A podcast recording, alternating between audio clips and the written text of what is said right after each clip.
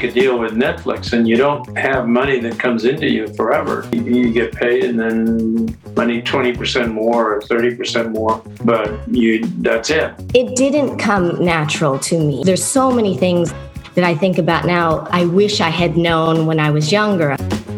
What I believe resonates with people, who are particularly now, is content that has some sort of meaning to it. Uh, it's more than just pure entertainment. And so suddenly MTV was the only thing, it seemed, in the whole world and all of Hollywood and everybody else was taking their cues from this startup. I did not know a single writer when I became a writer. I think if you're trying to become a writer from someplace other than Los Angeles and New York, I still think that's really difficult. Welcome to Entertainment Business Wisdom with your host, Kaia Alexander.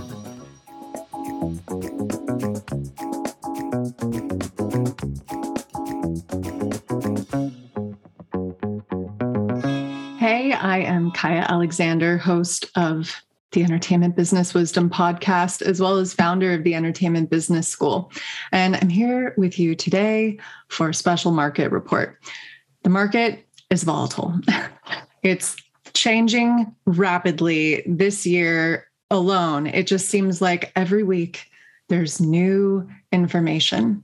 And I especially love to come at this strategically from the standpoint of how to benefit creators as they get in front of buyers. And I think the big headline here for you, if you're a creator, if you're an above the line writer, director, actor, producer, if you're out there pitching right now, the bottom line headline, bottom line headline is to remember that the buyers are still buying.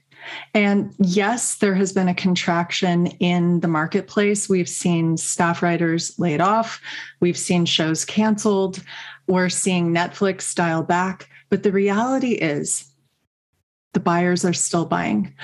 The difference is they're going to be a lot more cautious and selective about what they purchase probably through the rest of this year, especially as we come around the corner looking at what happens with inflation. You've got to remember that the cost of production is significantly increasing.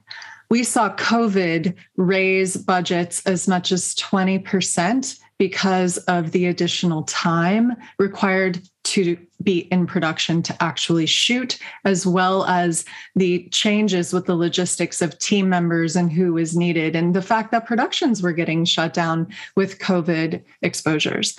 So now we're adding to that the new protocols of COVID with the cost of inflation, which means that it's harder to get certain materials. Certain materials are more expensive. And that is bloating the budgets. And so there's a real um, exacting consideration right now from your buyers looking at what is on their docket, what they need to acquire, and where they can continue to show growth while cutting costs, saving money. So, what does that mean for you as you're out there pitching and selling your shows and dreaming up what you want to get on the air? And um, let's talk about Netflix for a minute. Netflix has almost double the worldwide footprint of any other streaming platform.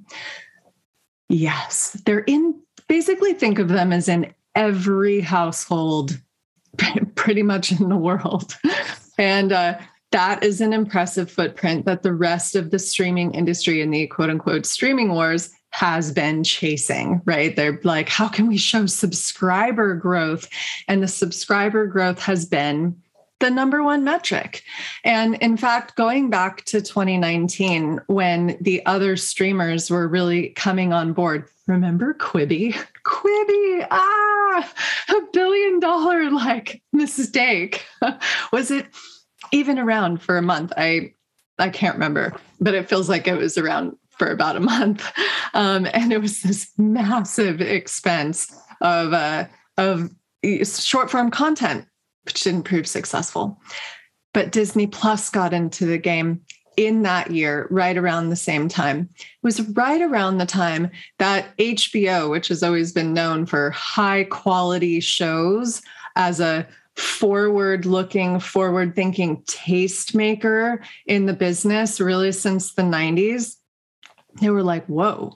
How are we going to compete with Netflix? This is crazy. So we saw them acquire the Criterion library that was one of their moves to go how can we offer more of the type of high quality content that we believe in that's part of our brand so the brand strategies um, have become more uh, want to say like more in it's it identified by lane. So HBO still standing for high quality, still looking at their past successes like Game of Thrones and saying how can we how can we grow this? Um, Starz, right? Starz with the significant success of Outlander, which I want to say is going into season seven. Amazing. Um, they have defined their market as women and people of color. And if you look at their content, the choices that they're making are totally in the direction of diversity. Shows like Vida um, and Power that they've had a lot of success with. So, as these brand lanes get defined, that also starts to inform the mandates. We're in a rapidly changing, uh, volatile moment in the market where the mandates are changing a lot and all of your reps are having to keep up with how those mandates are shifting. What is happening with what the buyers are thinking? And there's a lot of concern about among the buyers of like oh my gosh are we making the right decision? And they're really analyzing their decisions especially now. So what does that mean what does that mean for you? Um, one of the things I was telling my students the other day is this is going to be a more challenging time, especially if you don't have any prior credits, to take out on the market a show that doesn't have IP. Uh, that is going to be a really tough move. It is a time where you want to be thinking about um, bolstering your shows and features what does that mean? Now, traditionally, I was a development exec in the industry, right? And what we know that means is green light ability from your stars, attaching A list talent wherever possible, you know, the needle movers, the names that mean something. Now, remember, names that mean something isn't going anywhere. Top Gun for Paramount just did 1.2 billion in the global box office. Tom Cruise is showing that he is as powerful, if not more powerful than ever. And we're looking at the big block blockbusters of the next couple of Mission Impossible movies coming right down the pike. So the old school feeling about you know movie stars green lighting stuff that's not going anywhere that's here to stay the packaging is really important with your star power what else is important having some skin in the game and seeing if you can actually get financing for some of your projects. When I was a development exec, we only considered, where we were doing features, right? At the time, we only considered movies that either had some financing because we were often second money in and came in with co financing or big names. And I think that that hasn't changed and it's even more, more emphasis on that right now of like how can we how can we um, spread the risk how can we mitigate our risk? There's going to be more passed back to the production companies by the buyers and studios saying, you know, you take the risk and go make the, the show. and uh, we're going to sit back over here and maybe do more acquisitions, more acquiring of content that's already been made. I imagine we're going to see that across the global marketplace because now there's more agnosticism around watching shows that aren't just all in English for the US market. So there's going to be a lot more acquisitions and also what international licensing deals. Um, we just saw this happen with the really popular French show, which um, in America was called Call Your Agent. It was called 10% in France, and it was just remade in England. Um, the licensing was acquired. We also saw that a lot and see it a lot with Keshet Media out of um, Israel, where we license and acquire the really successful shows such as Homeland that were really successful abroad and overseas. So, again, circling back to you, how does this affect your uh, strategy with your projects, with your features and shows? You've got to bolster them. IP, based on IP, acquire IP, base your shows on IP. Um, attach talent, attach significant names. Make sure that you are bringing in directors especially for features who have those relationships with those significant names where you will be able to greenlight your shows. It's going to be a tough market for first time directors right? There's there's more sense of wanting to mitigate that risk take less take fewer chances. Um, where can you tap an audience? I was wanting to talk about this today because it's so interesting. Realize that pretty much the largest not pretty much the largest social media platform right now is TikTok. It exploded in the pandemic. They have double, like twice as many eyeballs as Facebook and Instagram combined. And how much are they paying their content creators? Zero, zero, nothing. And 50% of the users on their platform are content creators. That's probably how Netflix is starting to think about their competition, right? Well, gosh, look at all the users of TikTok, and we're paying our content creators all this money, right? So, how can they continue to expand at a time when the stock is down, their valuation is down? They lost 200,000 subscribers already, and they have a projected loss of another couple million. Where are they going to make up those eyeballs? How are they going to get them? There's a lot of market reports out right now about ads and about the ads that will be run on Netflix at a lower tier subscription, as well as other platforms that are already doing that successfully, like Hulu, and of course, the networks who have been out in front of that forever. So, strategically, I also want you to be thinking about bringing on talent, bringing on financing. Yes, IP. I'm emphasizing that again for you. And also your producing partners, your marketing plan, your sizzle, your merch, build a package. That's how you want to be thinking about it. Now, up until this moment the, throughout the whole pandemic, it's been like the awesome script is enough. Right? The amazing high concept show that will get greenlit, right? And that was enough. It's not anymore. You've really got to be thinking about the whole picture, the big picture of the package. Where can you bolster your own um, inventory. What can you lead out with that's going to get more heat and get more attention, get more eyeballs? How can you come in with existing eyeballs? How can you tap a market and an audience that already exists? And I think we're going to be seeing that more, even more with branded entertainment, with big brands that are saying, hey, we, we can deliver these eyeballs. We're certainly seeing that in sports right now with all of the drive toward more sports content, more live sports, more streaming of sports. Finally, I want to uh, just touch on Apple because remember I said that Netflix has basically double the footprint of any other streaming platform. They're the lead horse in the race. They've been way out in front of it since the 90s. Reed Hastings' origin, original vision had the digital marketplace in mind. But here comes Apple.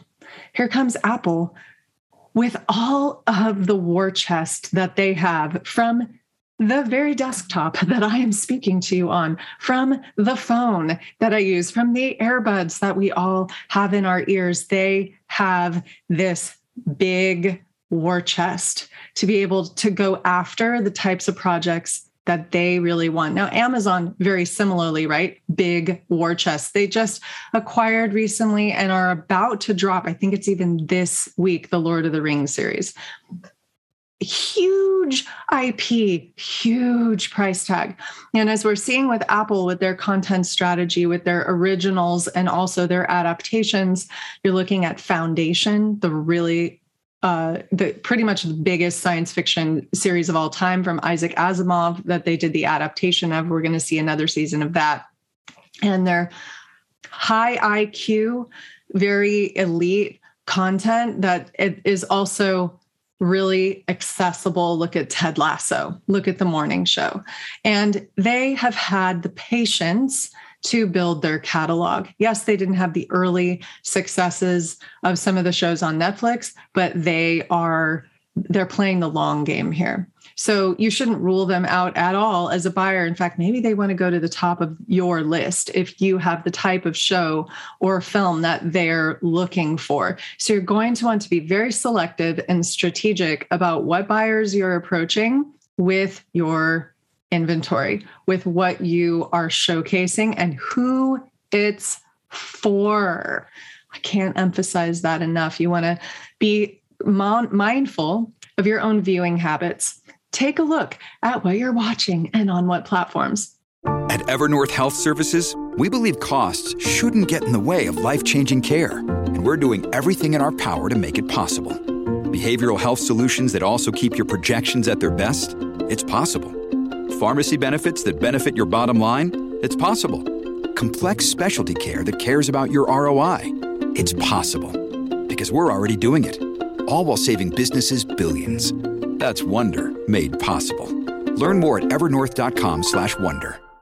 I was listening to Kim Masters' podcast this week, which I love, which is called The Business, and she was saying we're looking at an era of more is not more anymore. Better is better, right? So we're looking at better as opposed to more. Better is more. And that kind of thinking about now we're returning possibly where the pendulum is swinging back from quantity toward quality proving the quality of your work building out that package is never been so important because of the way that the buyers are evaluating the types of projects that come through their door. So that's the that's my gut and my you know my but my gut brain analysis on the market with what's happening with all the guests that I have on the podcast who are so knowledgeable. Everybody has a corner of the map illuminated, and we've been putting those pieces together, stitching them together for almost a year for you, especially on the podcast, looking at what's happening. What are we seeing? Um, you can reference the podcast episode I did with my entertainment attorney, Philip, Rosen of Rosen Law Group, who is talking about that we know the streaming bubble is going to burst. That's the moment in time that we're at right now. The streaming bubble has burst. And the, the final thought that I'll leave you with is although the stock is down kind of across the board with everybody, this is the moment where the the horses that were behind in the race get to try to catch that lead horse Apple's coming in from behind to try to catch Netflix. So is Amazon. So is Paramount, especially. Paramount was like the last horse in the race. And now they're coming off this huge global box office win with Top Gun. And they're building out the Yellowstone franchise within their network. So they, this, I would imagine that this is kind of an exciting time to be inside of Paramount or Apple or Amazon, some of these bigger companies who are like, hey, we get to catch Netflix now and really emphasize the quality of content that we want to create to differentiate ourselves with the viewers because the viewers are being hit by subscription fatigue. The bundling hasn't quite happened yet. Viewers are paying over $100 a month to subscribe to multiple platforms. So, what is going to capture their attention? Attention is the most valuable element of all of this. We talk about the success metric being subscribers. It's also views, of course, completion of watching episodes and movies and whatnot. And if you're VOD, the the the paid element of actually renting those movies that you're watching. But now we're really looking at attention being the number one metric. How can they hold your attention? How can they keep you on the platform longer. They're competing with, as we know, TikTok. They're complete, they're competing with your dating apps. They're competing with the world reopening as COVID drifts into the background of our awareness, not to say it's drifted at all into the background of what's our lived experience. I feel like more people have had COVID in my life in the last month than in the entire pandemic. But it's just to give you a sense of how to think about strategically and strategize walking into this market. You need to take the lead with your reps. You need to get on the phone with them. You need to call your entertainment attorney and say, Hey, what are you seeing? Think about your positioning. I'm a surfer, remember. I love to talk about surfing. I love surfing. And surfers, we are always, it may look like we're just bobbing up and down out there beyond the break, but all we're doing is positioning, positioning, repositioning, working on getting in rhythm with the breaking waves, with the set that's rolling in. How can you be well positioned so that the wave picks you up? you need to work on your positioning right now as you go out to buyers, as you attach talent, and as you attract producers. Since a lot of writers are in my circle, I support a lot of writers, a lot of my students in the entertainment business school are writers. You, my writers, you guys definitely want to be looking for producers. Be looking for producers, be looking for showrunners. I feel like writers spend a lot of time emphasizing looking for managers if they don't necessarily have one, but that's not the only path, you know, down the mountain. That there are other paths that you can go, and those are some ways that you can be thinking about that. Um, right now, the uh, the the application window is open for the entertainment business school this is also a time where you have got to be thinking about bolstering your expertise your knowledge your skill your know-how on the business side of the industry especially as a creative this is a moment that will not let you rest your craft is not enough You've got to learn the business side. You've got to learn branding. You've got to learn networking. You've got to learn building an audience and negotiating all the other elements that are so imperative to the business side. So you can get out there and crush it. So you can experience an increasing level of success even in the volatile market. You can just go to entertainmentbusinessschool.com and submit your application. The application portal is open and we start august 1st I'm going to be so excited to see you in class. I hope you enjoyed this market analysis special report, and uh, I'll see you again real soon.